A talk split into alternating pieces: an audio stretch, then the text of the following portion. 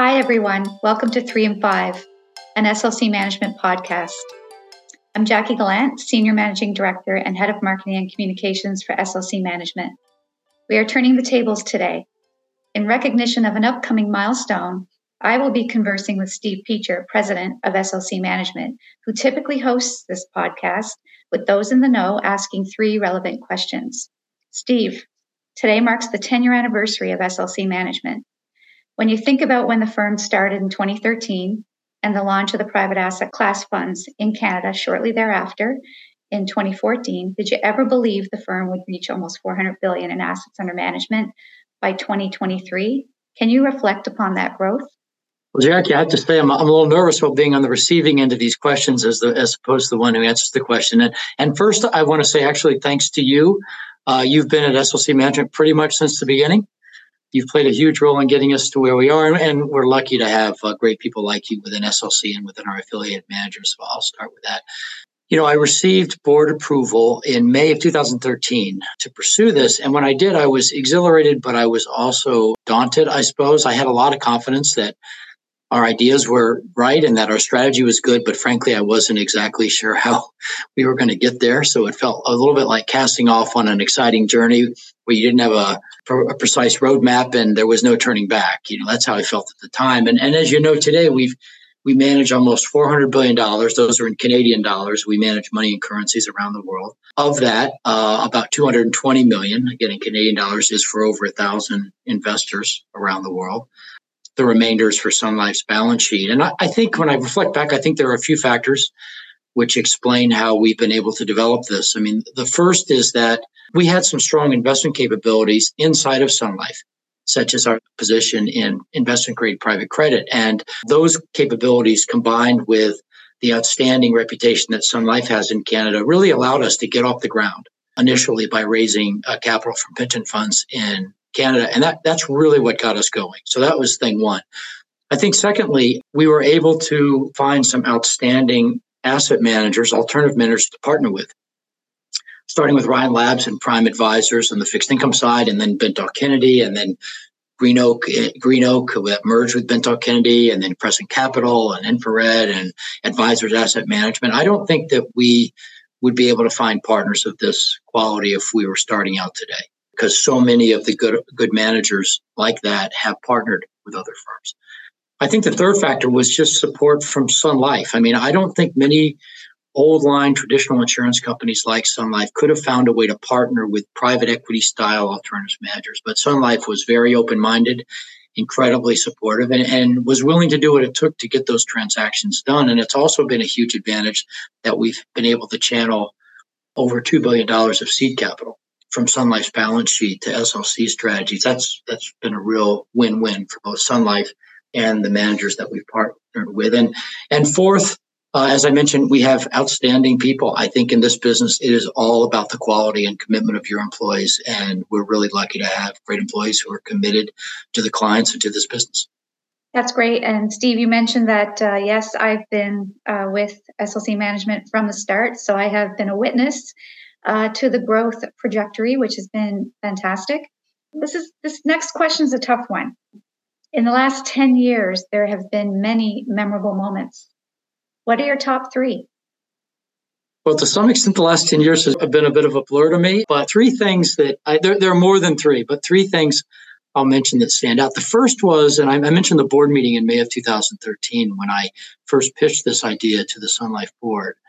And um, I assumed on that day that we were having our board meeting in our headquarters in Toronto, as we usually did, but I must have been asleep at the switch. And I showed up at the headquarters for my presentation, and I realized that the meeting was going to be held at the Royal York Hotel, which was, you know, a few blocks away. So it was a hot day, and I basically sprinted the seven or eight blocks over to the Royal York, and I went right into the meeting. and And let's just say I was glowing uh, profusely when I sat down. And uh, I have no idea what the board was thinking at that point, but you know they couldn't have been more supportive. Maybe they felt sorry for me. So that was that was one memory at the very beginning that will always stick in my mind.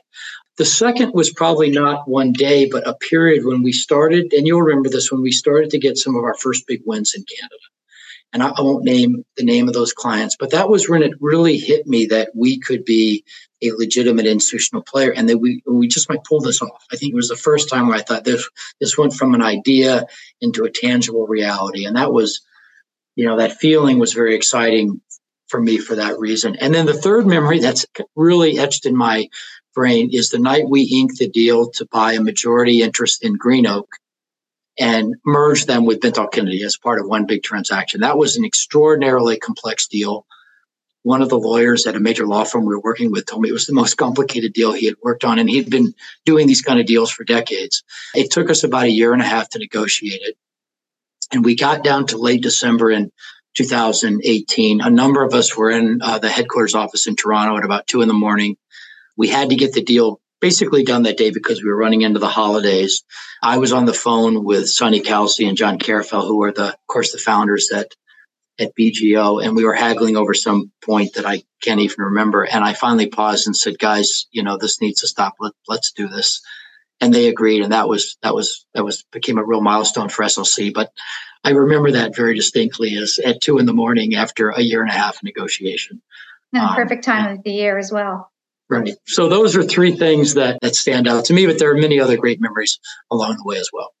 I remember the first couple of deals or, or RFPs that we were working on in that first year, and it was all hands on deck. So whoever was whoever was part of the firm at the time was involved in writing answers to the RFP. Whereas fast forward to today, and we have teams that are dedicated to that profile. So a lot has happened in 10 years. So what's next? What's next for SLC management? In my view, and you know, of course I'm, I'm biased about this, but I think that we've assembled a fantastic set of global investment capabilities in public and private credit, in real estate, debt and equity, in infrastructure. And despite the ups and downs in the in the market, the demand for those asset classes is continuing to grow. We've got the financial backing of a highly respected, financially strong parent in Sun Life that has a lot of experience owning asset managers. I mean, Sun Life's had a great success owning MFS since 1982. And I think that the opportunity that we have now is to make the most of what we've put together over the last 10 years for the benefit of our clients. You know, I have two particularly big areas of focus that are for me right now. One is around the acquisitions themselves. You know, when we made when we invested in these firms, we generally did it in it with a structure where we we bought a majority interest out of the gate, and then we have a back end to the deal with BGO, with Crescent, with InfraRed, with AAM, and those are coming up in the next few years. And we are spending a lot of time right now with the leadership of those firms to make sure that everything is in place from both a leadership standpoint, from an incentive standpoint, to make sure that we don't miss a beat when we get to the back end of those deals. And that's on the minds of our of the employees of those companies. It's on the on the minds of our clients. And, and our plan is to be well out in front of that because we don't plan to miss any beat when that happens. And the second big focus right now is on the high net worth channel. You know, I think this is the next frontier for alternatives.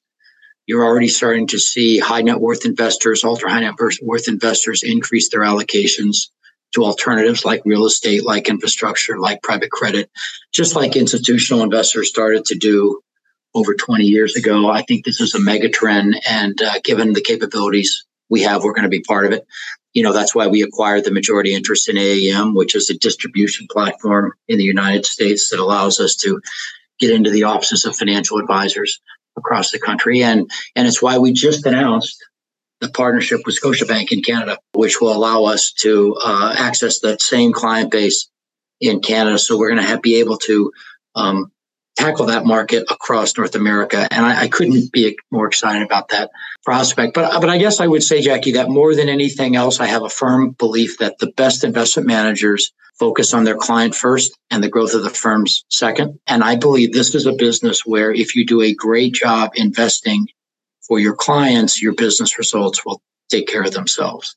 And so above all, our main focus is just going to continue like we are today to, to do the best job we can for our clients.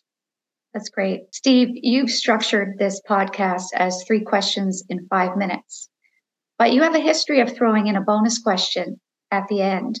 I don't want to break that tradition. So here goes 10 years is a long time professionally and personally. Can you share any personal milestones over the last 10 years? Well, it, it, 10 years is a long time for anybody. So everybody's got a lot of things that happen in your life over 10 years. It's certainly on the on the business side, as you and I and others have been have been building SLC, been uh, very busy, uh, maybe even crazy uh, at times.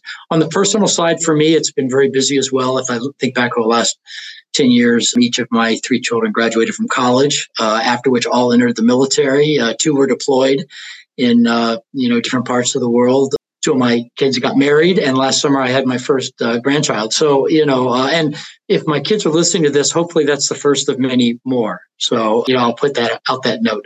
So it's needless to say it's been a really full schedule both at work and at home. I, I will say this last 10 years have been both personally and professionally some of the greatest in my life. So it's been wonderful. That's amazing. Thank you steve for a great conversation. And happy anniversary to slc management. Thank you